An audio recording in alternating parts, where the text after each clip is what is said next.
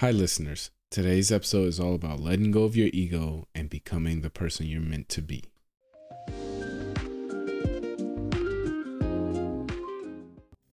Look, Bumble knows you're exhausted by dating. All the must not take yourself too seriously and 6 1 since that matters. And what do I even say other than hey? well, that's why they're introducing an all new Bumble with exciting features to make compatibility easier, starting the chat better, and dating safer. They've changed, so you don't have to. Download the new Bumble now. Well, now, really, when we go back then to falling in love and say it's crazy, falling, you see, we don't say rising into love. There is in it the idea of the fall. It is, goes back, as a matter of fact, to extremely fundamental things. That there is always a curious tie at some point between the fall and the creation. Taking this ghastly risk is the condition of there being life. You see, for all, the life is an, an act of faith and an act of gamble. The moment you take a step, you do so on an act of faith because you don't really know that the floor is not going to give under your feet. The moment you take a journey, what an act of faith. The moment you enter into any kind of human undertaking in relationship, what an act of faith. You've given yourself up. But this is the most powerful thing that can be done surrender. Love is an act of surrender to another person. Total abandonment. I give myself to you. Take me. Do anything you like with me. See? So that's quite mad because you see, it's letting things get out of control. All sensible people keep things in control. Watch it, watch it, watch it. Security, vigilance, watch it. Police, watch it. Guards, watch it. Who's going to watch the guards? so, actually, therefore, because of wisdom, what is really sensible is to let go, is to commit oneself, to give oneself up, and that's quite mad. So we come to the strange conclusion that in madness lies sanity. You see, the difficulty of it is this. You cannot teach a selfish person to be unselfish by any means.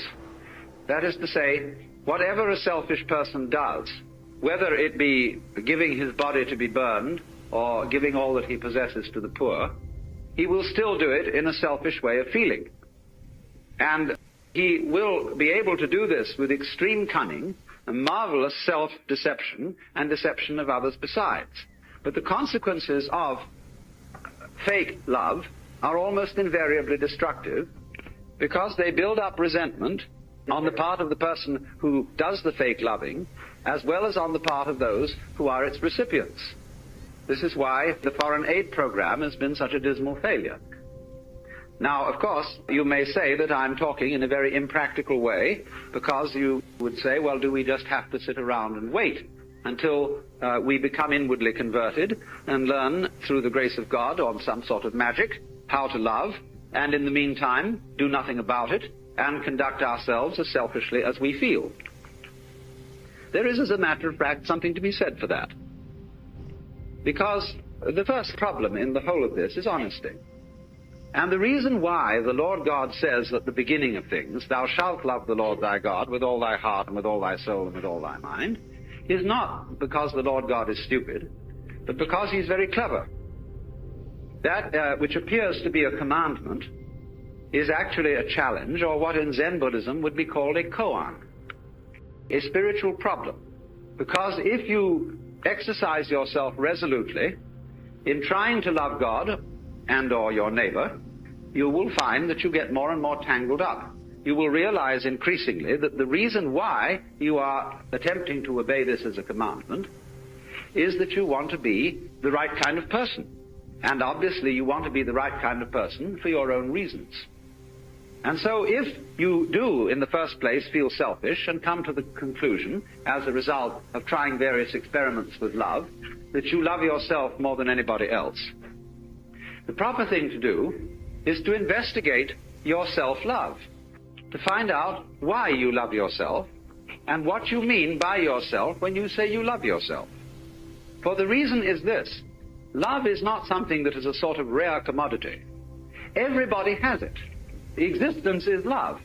But uh, it's like water flowing through a hose. It depends in which direction you point it. So everybody has the, the force running. And maybe the way in which you find the force of love operating in you is that you have a passionate like of booze or ice cream or uh, automobiles or good-looking members of the opposite sex or even the same sex. But there is love operating. And people, of course, tend to distinguish between the various kinds of love. There are good kinds, such as divine charity, and allegedly bad kinds, such as, uh, in quotes, animal lust. But it should be understood, I think, that they are all forms of the same thing. But they differ in rather the same way that the colors of light, of white light, divide into the spectrum when passed through a prism. So we might say that the red end of the spectrum of love is Dr. Freud's libido. And the violet end of the spectrum of love is agape, the what is called divine love or divine charity. And that in the middle, the various yellows, blues, and greens are friendship, human endearment, consideration, and all that sort of fellow feeling. But it's all the same thing. And so the thing is, first of all, to get it moving, to follow whatever kind of love you have in the first place. Because you cannot control love until you have some to control, until you have it running. You've got to get your car running before you can learn how to drive it. You will not become a skillful driver by sitting at a still car in a garage any more than you will become a skilled dancer if you simply never move your arms and legs. And so the first thing then is to discover what indeed you do love, if anything, and you will find there is something. And then go into the nature of that. Now it's said that selfish people love themselves. I would say that that is really a misunderstanding of the whole thing, because yourself is something that is really impossible to love. There are various reasons for this, but one obvious reason is that loving oneself is as difficult as kissing your own lips. Oneself, when you try to focus on it, to love it or to know it, is oddly elusive.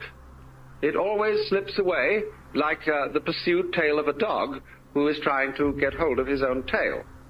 So to pursue your own end has some difficulties about it. If you explore what you love when you say you love yourself, you will make the startling discovery that everything you love is something which you thought was other than yourself. Even if it be very ordinary things such as ice cream or uh, booze, in the conventional sense, booze is not you nor is ice cream. It certainly, it turns into you in a manner of speaking when you consume it. But then you don't have it anymore. And so you look around for more in order to love it once again. But so long as you love it, you see, it's never you. When you love people, even however selfishly you love them, uh, because of the pleasant sensations they give to you, still, uh, it is somebody else that you love. And as you inquire into this, as you follow honestly your own selfishness, many interesting transformations begin to come about in you. One of the most interesting transformations of being directly and honestly selfish, in the same way that, for example, cats are, is that you stop deceiving people. A great deal of damage is done in practical human relations by saying that you love people, when what you mean is that you ought to, and you don't really. You give the wrong impression, and people begin to expect things of you which you're never going to come through with. We have been taught, for example, that we ought to love our enemies. Now, we don't really understand what it means to love our enemies.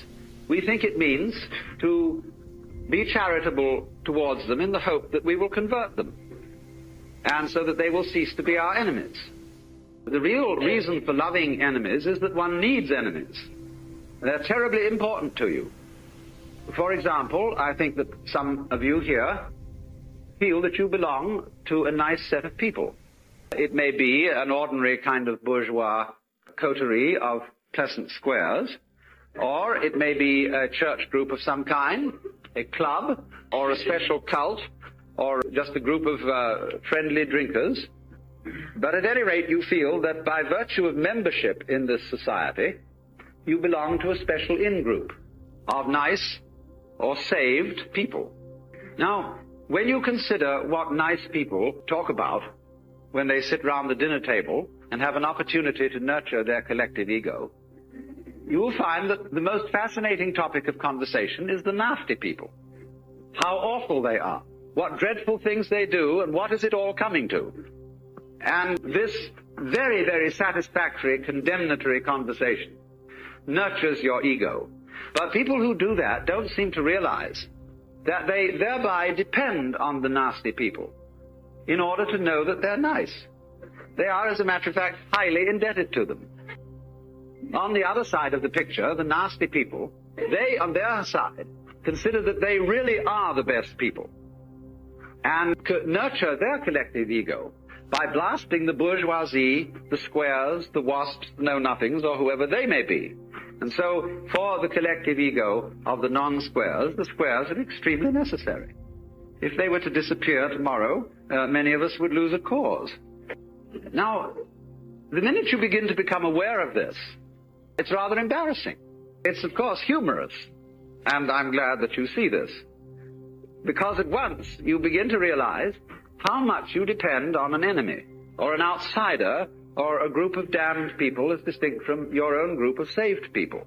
And so you begin to realize that if your collective ego, or yourself, depends on your being on the in, but you can only be on the in with relation to something that is out.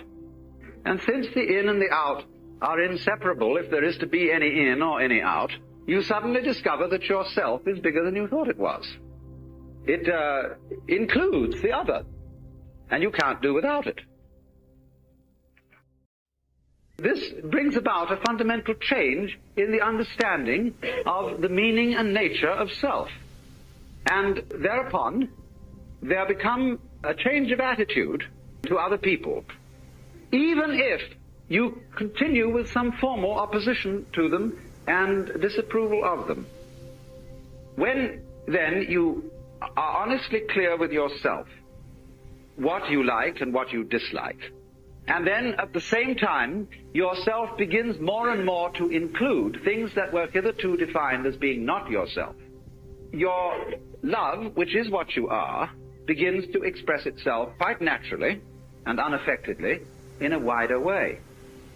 Now, to trust oneself to be capable of love, to bring up love, in other words, to function in a sociable way and in a creative way, is to take a risk. It's a gamble. Because you may not come through with it.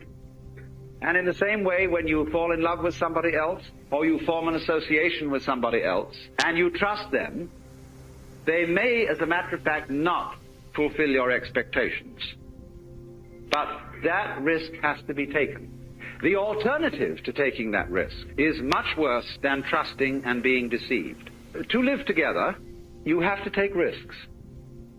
There will be disappointments and failures and disasters as a result of taking these risks, but in the long run it'll work out.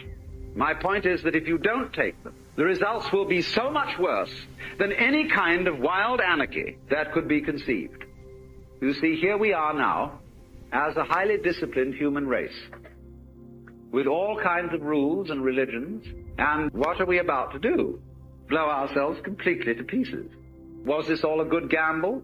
Because you see, in tying up love in knots and becoming incapable of it, you can't destroy this energy. When you won't love and you won't let it out, the thing comes out in the form of self-destruction. The alternative to self-love, in other words, is self-destruction. Because you won't take the risk of loving yourself properly, you will be compelled instead to destroy yourself.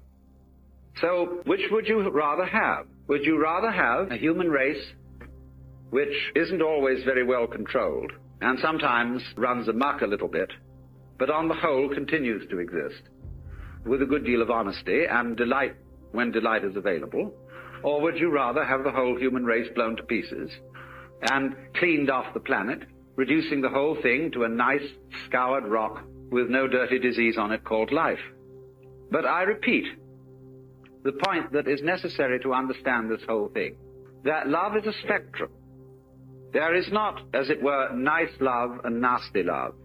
spiritual love and material love, mature affection on the one hand and infatuation on the other. These are all forms of the same energy. And you have to take it and let it grow where you find it. If you find that only one of these forms exists in you, if at least you will water it, the rest of the plant will blossom as well. But the essential prerequisite from the beginning is to let it have its way.